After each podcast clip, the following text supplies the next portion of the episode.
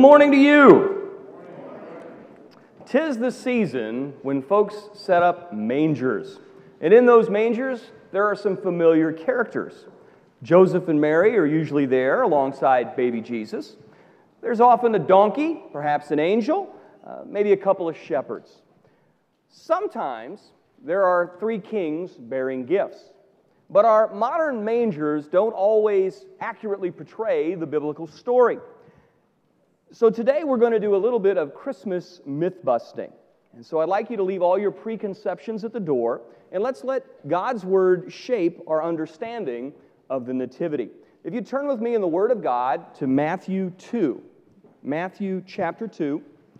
Uh, we're going to be in Matthew 2 for three Sundays, uh, the two more uh, just leading up to Easter here. Uh, Jason will be with us next Sunday in a different text, but we're going to be in Matthew 2 for three Sundays uh, if you don't have a copy of Scripture with you, you can feel free to use one of ours. Matthew 2 should be on page 1026, 1026 of the Blue Pew Bible in front of you.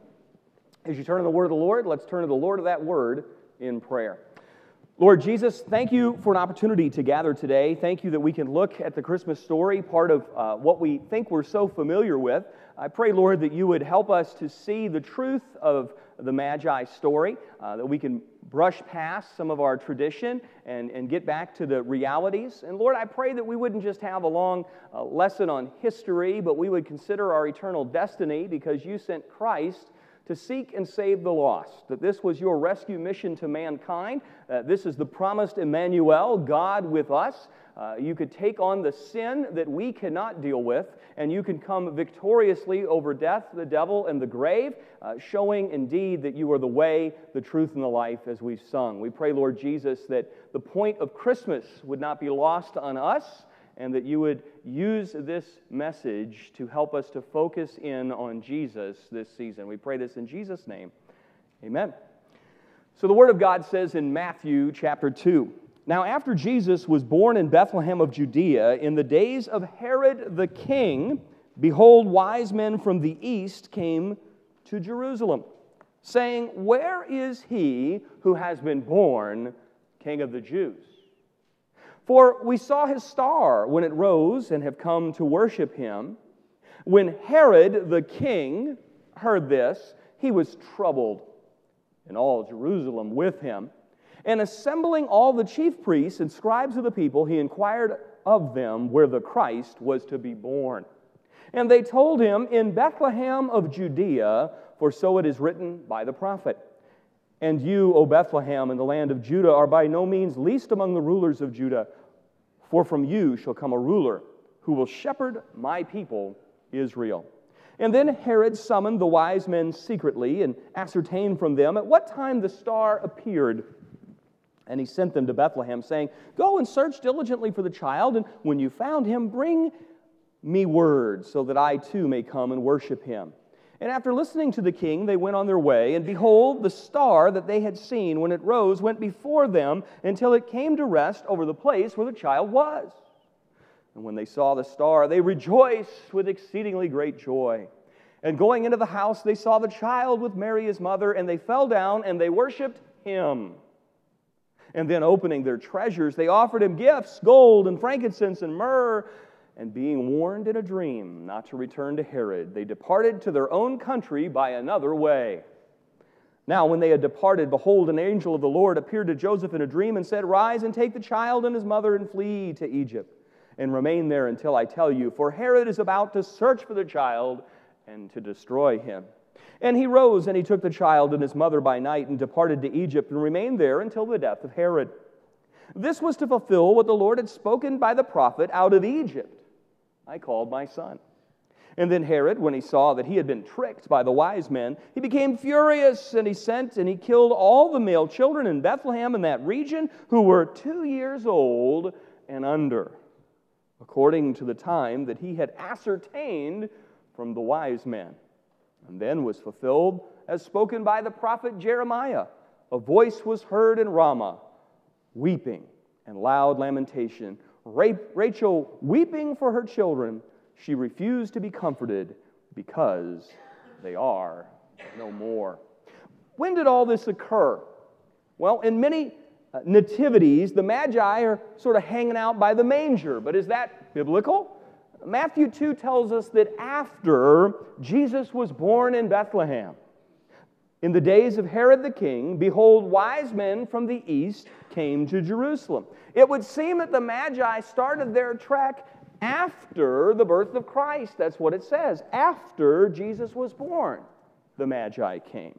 And, and when is that after? Well, it seems to be it's about a year after. Uh, it's hard to be totally specific, but the text gives us a number of clues. How do we know it's about a year after? Well, verse 11 tells us that these magi went into the house. They saw the child and they fell down and worshiped him. But where was Jesus born? Was he born in a house? No, he was born in a manger. Okay, so apparently Jesus is no longer in the manger. By the time the Magi pitch up, uh, he's been relocated to a proper homestead. Secondly, the Bible uses two different words for Jesus. In Luke 2, speaking of his birth, and in Matthew 2, speaking of the Magi, the Bible uses two very different and specific words. In Luke 2, when the shepherds are on the scene, the Holy Spirit, to describe Jesus, uses the Greek word brephos and it means an infant, one no older than an unweaned child. It's a very definite young infant type of word. Now, by the time the Magi arrive in Matthew 2, the Holy Spirit uses a different word.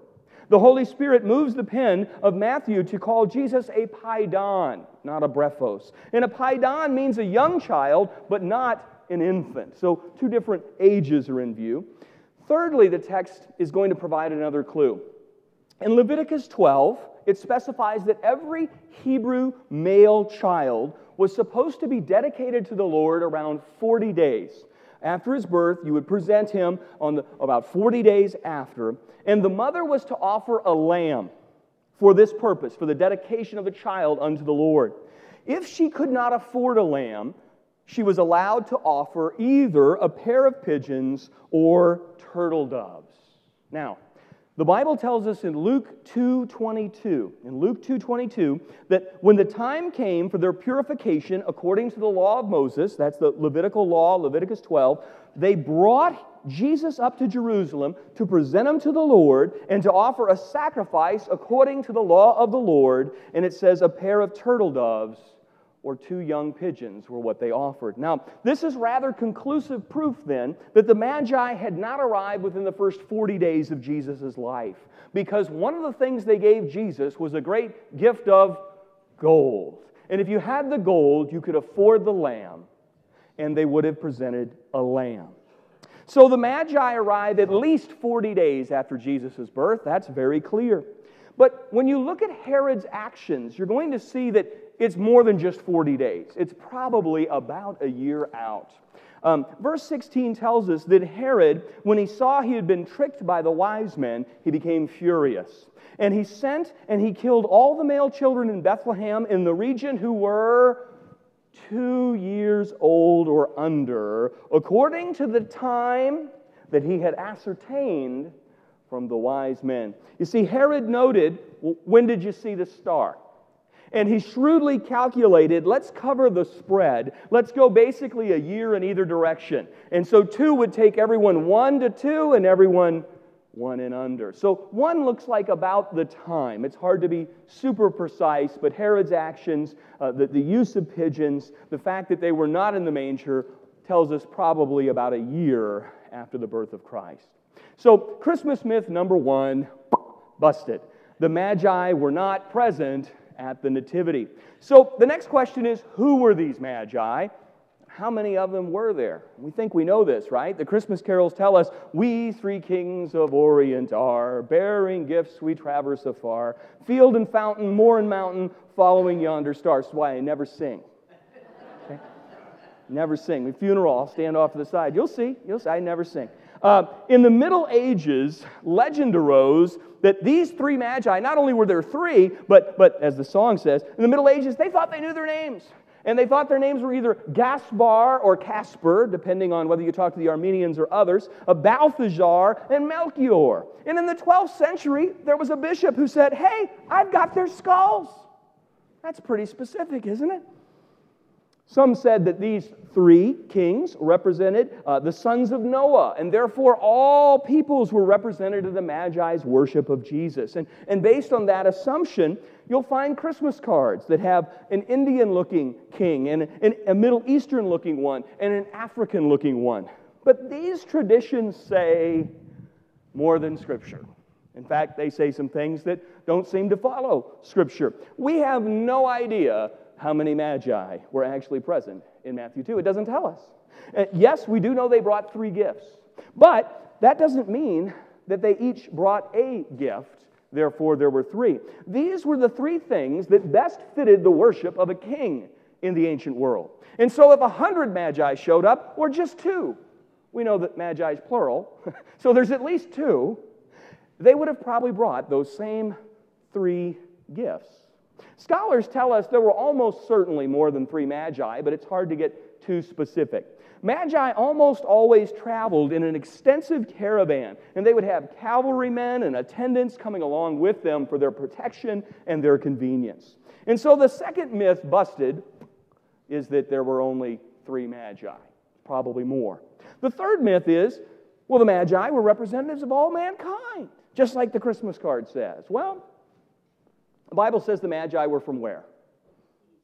Not from the east. Not from all mankind, but from the from the east. Okay. So historians tell us, now this gets hard because the Magi are a hard group to sort of track down. You have to do a lot of ancient Near Eastern research, but it seems to be that the Magi were Medo Persians, not representatives of all locations, but rather Medo Persians, uh, Mesopotamia, the land between two rivers, uh, Iraq, Iran, that kind of an area. The Magi seem to appear in world history around the 7th century BC, and, and they're a tribe within the Median peoples of Mesopotamia. And, and the name Magi sort of is associated with the priesthood of that particular tribe. And they were a very unique and powerful group of people. They combined astronomical observation with astrological speculation. That was their forte. The Magi played both a political and a religious role, and they were people of, of, of great prominence within their provenance over there in Mesopotamia. The Magi were involved in occult practices, including sorcery, and they were very famous this was their forte, their specialty in interpreting dreams. That's what they were supposed to be really good at. And so it's from this band of priests that we get our English words magic and magician. You starting to see the connection? Okay. So the fourth myth is that these guys are kings, and that's not true either. Uh, the Magi were not really kings, they were king makers. Some allege that no Persian was ever able to become king without the Magi coronating that king. In the Bible, the Magi show up in a number of occasions besides Matthew 2 and, and before Matthew 2. In Esther 113, the Bible says that these wise men influenced all the judicial appointments under the mighty Persian king Xerxes. In Jeremiah 39 3, we see a hard to pronounce name, uh, Nergal Saul Ezer, and he was the chief, the Bible says, of the Babylonian Magi. So they started amongst uh, uh, the, the, the Medo Persians and then uh, the Babylonians. They're going to be with several different empires as the kingmakers. In Jeremiah 39 3, Nergal Saul Ezer, the chief of the Babylonian Magi, is standing alongside Nebuchadnezzar. And he's giving Nebuchadnezzar wise counsel, because that's what the Magi do. They're counselors. Okay? In Daniel, we learn that the Magi were among the highest ranking officials in ancient Babylon. Uh, when the great Magi could not interpret the dream, but the Hebrew Daniel could. Now, what were the Magi supposed to be best at? Interpreting dreams. But they couldn't interpret the dream. Who could? The Hebrew. And it probably greatly esteemed Daniel in the eyes of the Magi. Here's a guy who can do what we can't, and this is what we're best at. Now, it's interesting when you read the story of Daniel that when all the jealous satraps, the political lackeys, conspired to throw Daniel into the lion's den, there is no mention of the Magi being part of that plot. Probably because they were very impressed with who Daniel was. They were probably impressed by his deep piety, as were all in the community, but also with his uncanny ability to do what they were supposed to be able to only do, and that is interpret dreams. Daniel's fearless, faultless faithfulness, along with his high position within the Babylonian Empire, would have caused Daniel to rub shoulders with these Medo Persian kingmakers these counselors, these magi. They would have been in the same quarters together. And so, doubtless, if you know who Daniel is and his revelation at the end of the world and how that blaze into the book of Revelation, Daniel would have been a man who would have witnessed to those around him. And he probably witnessed to the Medo Persian uh, kingmakers about a coming king, the king of kings, who would be born one day in backwater Judea.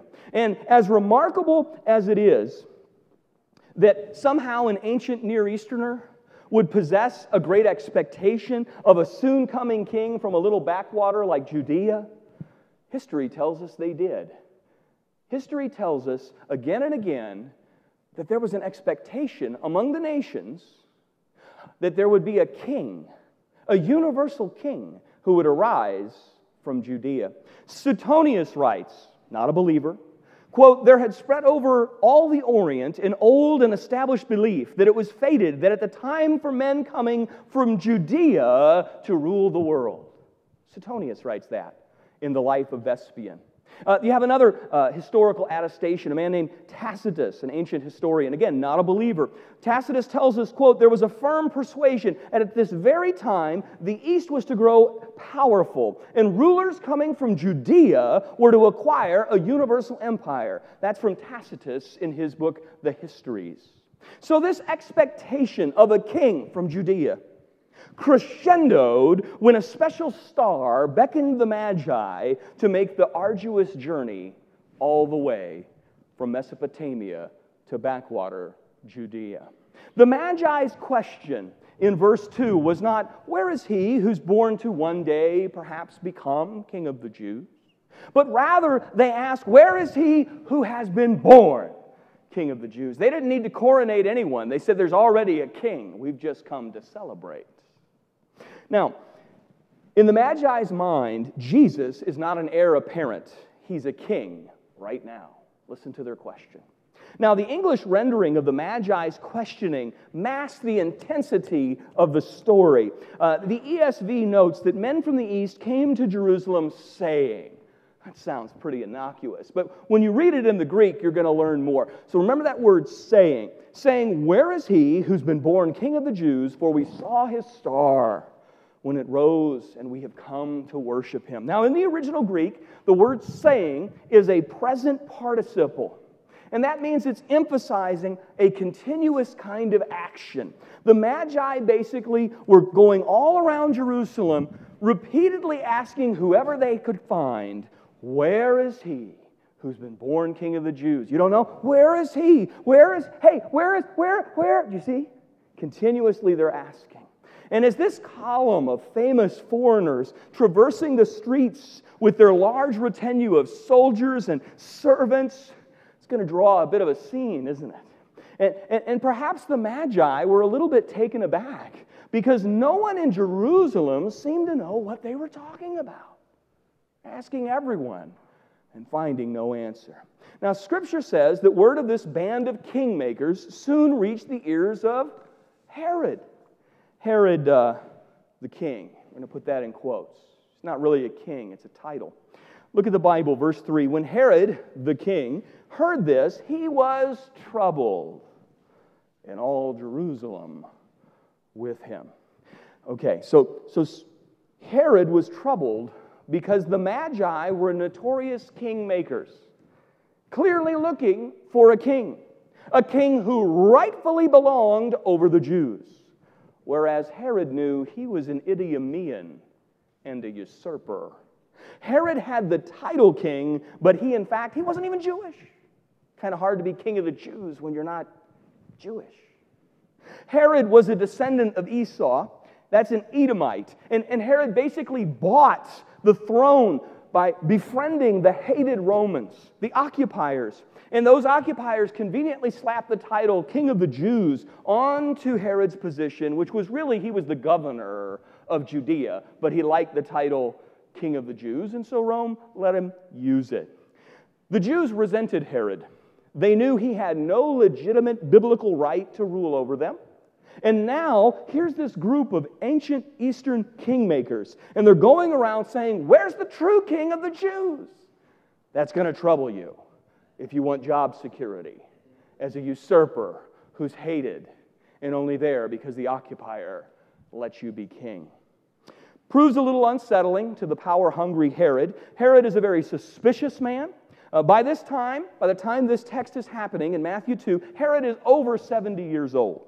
His glory days are long since gone, and he knew the people did not like him. Uh, they prayed for his replacement. So when you hear kingmakers have come to look for a true Jewish king, not a good day if you're Herod. So wily Herod, he wasn't the least bit interested in letting go of the scepter of power. If he had anything to say about it, they'd have to pry the scepter from his cold, dead fingers. That was his plan.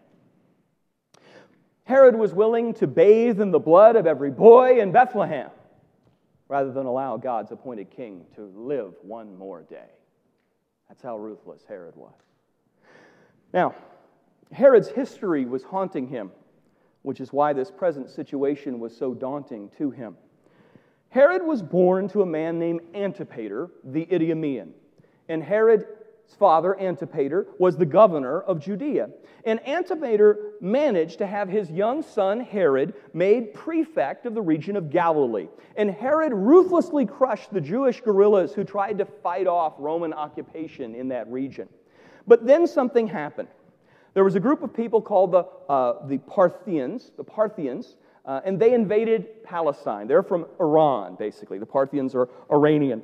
And the Parthians just so happened to be where the Magi now hail. And so these Medo Persian kingmakers who found inner sanctum in the Babylonian, Persian, and now Parthian courts uh, came and they shooed Herod away when he was a young man. And so Herod had to flee. And history tells us he fled to Egypt to save his skin from Parthian invaders. Ultimately, Herod went from Egypt, he went back to Rome. And he cozied up to a, a, a young man named Octavian. And that was a really good decision because Octavian, Octavian would go on to become Caesar. And he would give his buddy, Herod, kingship over the place he had to flee. So once Herod was made governor of Judea by his buddy Octavian, Herod took Roman legions with him. And he went back to Judea, and there was several years of tense fighting, but eventually he drove out those Persian Parthian invaders, and Herod established a long season of brutal but highly efficient order. And his government was pretty much unshakable. He was an unshakable figure in his day. In fact, he's called Herod the Great, and we're going to talk about that in just a minute. He did many great things because he had such a long, effective reign. So, in order to please the Jews, who despised his Idumean ethnicity, and in the fact that he was a hated Roman collaborator, he married the most prominent Jewish woman he could find. It was a woman named Miriam. And she was the heiress to the Hasmonean house, which was sort of the, the ruling family of the Jews after the Maccabean revolt. So the idea is well, I'm here. How do I make you people like me? I'll marry a Jewish woman, I'll marry into your aristocracy, and you'll kind of have to like me thinking that way. In his glory days, Herod could be a shrewd statesman. He could even be kind when it was politically necessary. In 25 BC, he melted down the gold objects in his own palace to buy food for his starving subjects when there was a great famine, because he feared a great rebellion. So there were times when he was younger that he could play the game and even look magnanimous. But he was called Herod the Great because he was a great builder of things. And you could go around where he was and you would see things that you shouldn't see in that area. Uh, Herod built theaters, he built racetracks, and he began expanding God's holy temple until it became one of the most elaborate structures of the ancient world. A monstrosity in God's eyes, a beauty in man's eyes. Funny how often those two things live together. Herod built a magnificent port city And he shrewdly named it Caesarea, not Herodaria. Why do you think he did that? He named it Caesarea in honor of his political benefactor, Caesar Augustus, who's his old pal, Octavian. All right.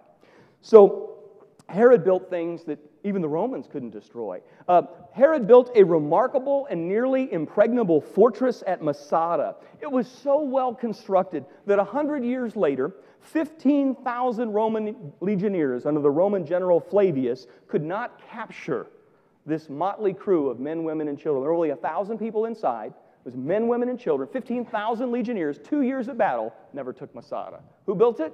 Herod the, yeah, he's a great builder. Now, for all of Herod's political shrewdness, and he was very savvy, and for all of his engineering greatness, and he was one of the greats in the ancient world, Herod was most certainly not great when it came to his character.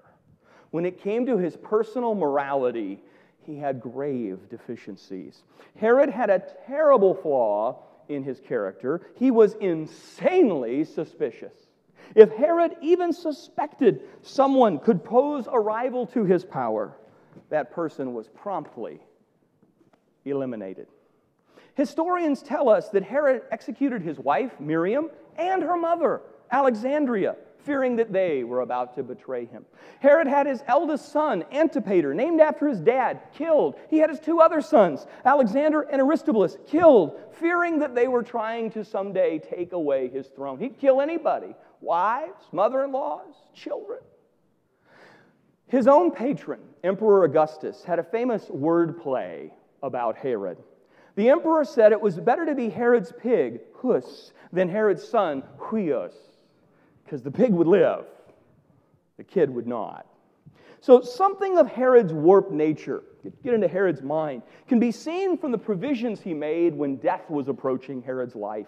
When Herod knew that he was dying, he moved away from, from all the work in Jerusalem and he moved to his loveliest city in Jericho where there's the palm fronds and it's pretty and there's not the press of all the work. And he went to die in his lovely city of Jericho.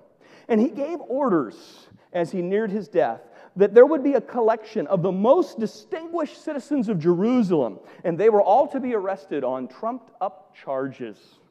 Herod ordered the moment he died, all those innocent, prominent men were to be executed. He grimly said, You know what? I'm well aware nobody's going to mourn when I die. And yet he was determined that tears should be shed during the time of, of ritual mourning of his state funeral. And they would be crying for these other people who were worthy. It's a ruthless dude. So, how would such a suspicious and ruthless man react when news reaches him that a child is born who's destined to be king? destined to take away the throne he spent 70 years studiously protecting. Well, scripture says Herod was troubled, the understatement of the year. and all Jerusalem was as well, because everyone knew, uh oh, if Herod's troubled, then I'm in. Yeah. Matthew 2 4 says, And assembling all the chief priests and scribes of the people, he inquired of them. That's an important word. He inquired of them where the Christ was to be born. Inquired in the Greek is in the imperfect tense. It indicates that Herod was repeatedly probing the priests, repeatedly asking the chief teachers of the law until he was satisfied that he knew beyond a shadow of a doubt where this Messiah was to be born. Now, these are Jewish priests and Jewish teachers of the law, but Herod is an Idumean. He doesn't know the Jewish scriptures forwards and backwards. So he brings in the guys who know everything. And, and, and here's a scholar, F.F. F. Bruce. He says, Herod's heart that day was like this quote, The foreigner and usurper feared a rival, and the tyrant feared the rival would be welcome. That's what's running through Herod's heart. Herod hears of baby Jesus and he's enraged. He devises a plot to kill the child. And so he lies to the Magi to try and suck them in to his diabolical little scheme. But the Magi don't play ball. They're, they're given in a dream, a warning, and they go a different route, a long, painful way home instead of the straight way. And so Herod has to make a plan, and he hedges his bets. He says, I'm just going to slaughter all the babies that were born in Bethlehem and its vicinity, and I'm going to cover a spread one year in either direction of when this child was born. And that's why everyone two and under in the vicinity of Bethlehem, who was a boy, was killed. The Bible says, Now when they departed, behold, an angel of the Lord, verse 13, appeared to Joseph in a dream and said, Rise, take the child and his mother, and flee to Egypt, and remain there until I tell you, for Herod is about to search for the child and to destroy him. And he rose, and he took Jesus and his mother by the night, and they departed to Egypt and remained there until the death of Herod. That's how Jesus escaped Herod's plan. This was to fulfill what the Lord had spoken by the prophet out of Egypt, I called my son. Got to be born in Bethlehem and yet out of Egypt. That seems impossible, but nothing's impossible for. And God can work out any two prophecies that seem contradictory because he has a plan. Then Herod, when he saw that he'd been tricked by the wise men, he became furious. He sent and he killed all the male children in Bethlehem and all the region who were two years old and under, covering the spread, according to the time that he had ascertained from the wise men. And then was fulfilled what was pro- spoken to the prophet Jeremiah. Again, fulfilling prophecy. A voice was heard in Ramah, weeping and loud lamentation. And Rachel, Rachel, weeping for her children, she refused to be comforted because they are no more. So this leaves really just one group left in our story. Um, after the worshipful Magi and the diabolical Herod, we are introduced to the chief priests and the teachers of the law. So, who were these guys? The chief priests. They headed the 24 main orders of priests who lived around the city. Uh, David had set up 24 orders of priests. Uh, we're going to find out by the time of Nehemiah, there's only 22 still around. It seems that maybe two may have died out over the years, but nonetheless, the 24 or 22 chief priest castes. The chief priest consists of the current and the former high priests and their extended families. And so the chief priests were basically, think of them as the priestly aristocracy in Israel of that day. And the teachers of the law, they were different. They were the scribes. And the scribes inherited the ancient profession of, of copying scripture. They did it meticulously. They read every word aloud. They looked for the middle letter of the scroll. They made sure it had the right number of letters. If they didn't meet any of that criteria, they would uh, shred and then burn the scroll. They were professionalists. And so they, they, they copied scripture. And if you copy scripture every day, all of your life, for 100 years, you get pretty good at knowing scripture. And so they became sort of the interpreters of the law, the appliers of the law, the experts of the law.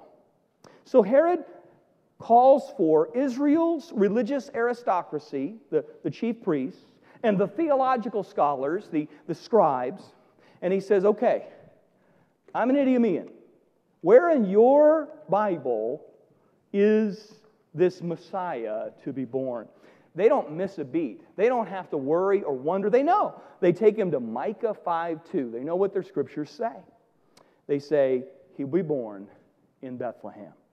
And so then Herod sent the wise men, and he said, You, you take a look at Bethlehem, you figure out where the child is, and, and I'm going to go and worship him. And he wasn't going to worship him, he was going to take him, he's going to kill him. So what happened? That's the story. There weren't three wise men, there weren't more. Uh, they, they weren't there at the time of the Nativity, they were there about a year later. Uh, Herod wants to kill this baby. This is what's happening 2,000 years ago in the Holy Land. But what difference does this make in 2018 over in Roseland? How does this apply to us? Good question. Our application boils down to one simple question, and it is this What will you do? What will you do not your neighbor. What will you do with Jesus this Christmas? Now, your options are the same three that are in our story today. There are really only three things you can do with Jesus. In Matthew 2, we see three groups of people, and we see three options to do with Jesus. And the first is this it's in your outlines in, the, in your bulletin today. If you open it up, there's three points. This is your first point. We're going to see in our story that one option is this that some people come against Jesus. Some people come against Jesus. And the Bible's pretty specific on what kind of people do this. And if it's a little pointed, I'm sorry, I didn't write scripture, I just preach it, okay? So the Bible seems to be teaching that, that arrogant and insecure people, like Herod, will use every means available to them to come against Jesus. In their arrogance and their insecurity, they come against Jesus. And in this process of arrogance and insecurity, Herod closed off his heart to God's love And he set himself at war with the living God. And our arms are too short to box with God, aren't they? It's not a wise decision. And yet, Herod, great engineering skill, had new math, new science, new politics, was savvy, but he was going to miss eternity because of his arrogance towards Jesus. Friends, arrogant and insecure people still come against Jesus in 2018. The unstable and hateful do so with bombs and guns. They enter churches around the world, hand grenades, pistols. But, friends, intellectuals do this with poison tipped pens, writing about Jesus and how he isn't God and the Bible isn't true. We have comedians who do this with microphones on Netflix. You watch a special on Netflix and you can, you can make fun of everything. No, you can't. There's whole classes of things you can't make fun of. One of those classes isn't Jesus. That's the universal ability to joke. Isn't that interesting? Never say something against. When's the last time you heard somebody say something against Allah or Buddha? But Jesus, no problem. You see, the plays differ, but the game is the same. In their arrogance and insecurity, they're hostile to Jesus. Friends, we need to pray for these people. Jesus says, pray for those who persecute you. Don't hate them, pray for them. We need to pray for these people that God's love would melt their heart so hate would be replaced with grace. I was one of those people. I only went to an after school Bible study to mock the Christians. And through that, I eventually got saved. Paul was going out to kill Christians, and instead he became a Christian. Nobody's unreachable, but are you praying for the people who right now are attacking Jesus in different ways? Now, there's three camps today, and I'm pretty suspicious that if you were in that first camp, you wouldn't be spending Sunday morning in the rain with us, eh? So that's probably not who you are today. My fear is that you may have not been in the first camp, but you may be very firmly in the second camp we need to talk about. You see, the second camp is the camp of the chief priests and the teachers of the law. They were so familiar with what God's word had to say. They knew right what, oh, that's Micah 5 2, that's your answer. They knew so well what God had declared, what God's word said about God's son, that they were not enamored when God sent his son. They missed it. Amazingly, the people who knew the most scripture in our story today, they didn't send even one delegate to investigate. Let's see this Christ, this long awaited Messiah we've waited our whole life to meet. Which brings us to our second point on our outlines. Number two, some people who should know better, they're going to simply ignore Jesus this Christmas. Some people who should know better are going to ignore Jesus this Christmas. It's really easy to do, isn't it? Uh, will we get so caught up in the lesser that we miss the greater? Will we get so busy trimming the tree and decking the halls and exchanging gifts that we really never stop to worship Jesus this Christmas? But, friends, there's another option. There's a better option. And it's point three today. I encourage you to take this option. Wise men worship Jesus. Wise men worship Jesus as the Christ. The wisest thing you can do is follow in the footsteps of the wise men from the East who dropped everything and spared nothing so they could worship Jesus as the Christ.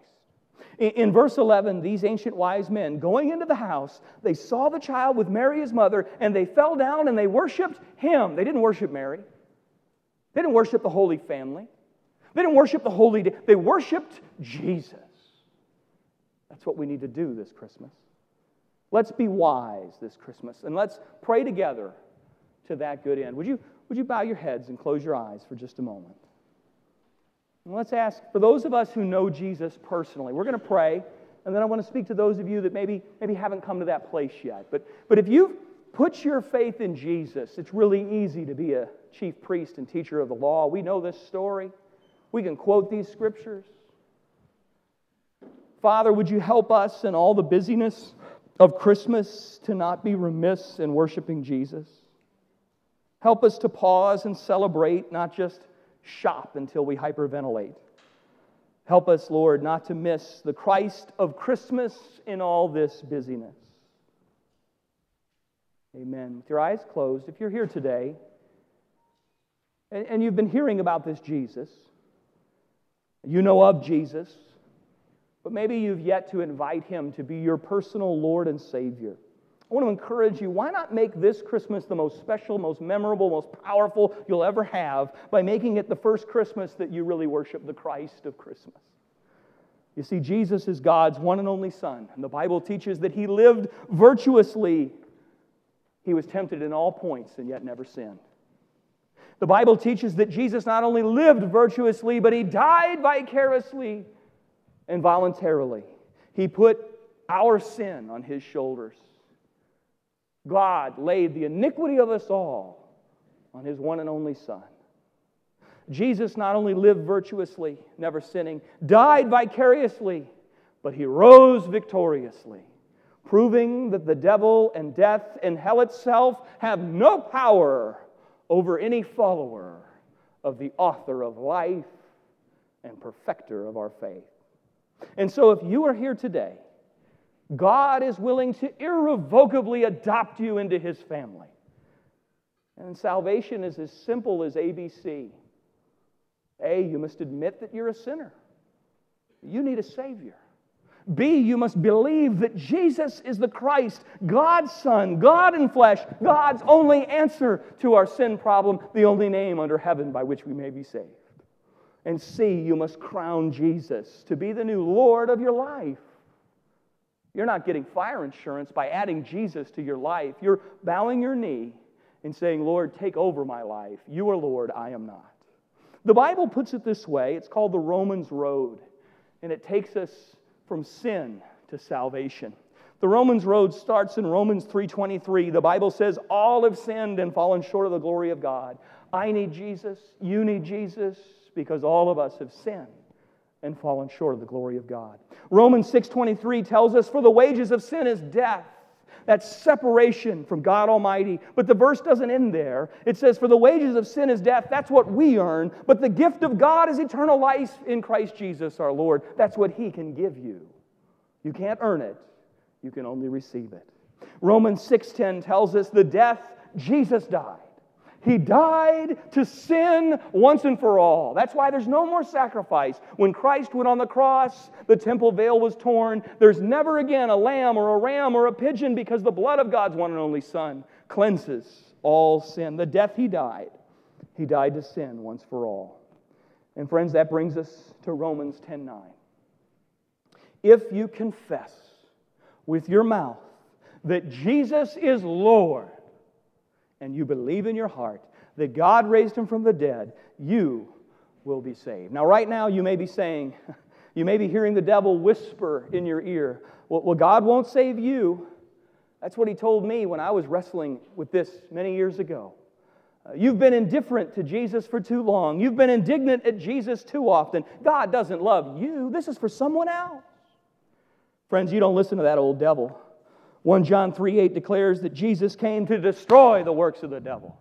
Throw that lie away. He's a lying liar from Liarville. He's the father of lies, and he comes to seek to kill and destroy, but Jesus comes to give you life. Let me tell you right now, as clear as I can be, God loves you. John 3:16 makes that clear. For God so loved the world, that includes you, that he gave his one and only son, that whoever believes in him shall not perish but have eternal life. If you'd like to receive Jesus today, you can pray right here, right now, in the quietness of your heart with me. It's not a magical incantation, it's a sincere desire of your heart. And it's going to be your first day of new life. Your prayer can be expressed like this just pray with me if this is true for you. Father, forgive me, for I'm a sinner. And I know I can't save myself. And so I look to your Son to cleanse my sin. Be the new Lord of my life. I am yours. Be my God. Shape me into the person you want me to be for your glory and my good. And give me the courage to tell others about you. Amen.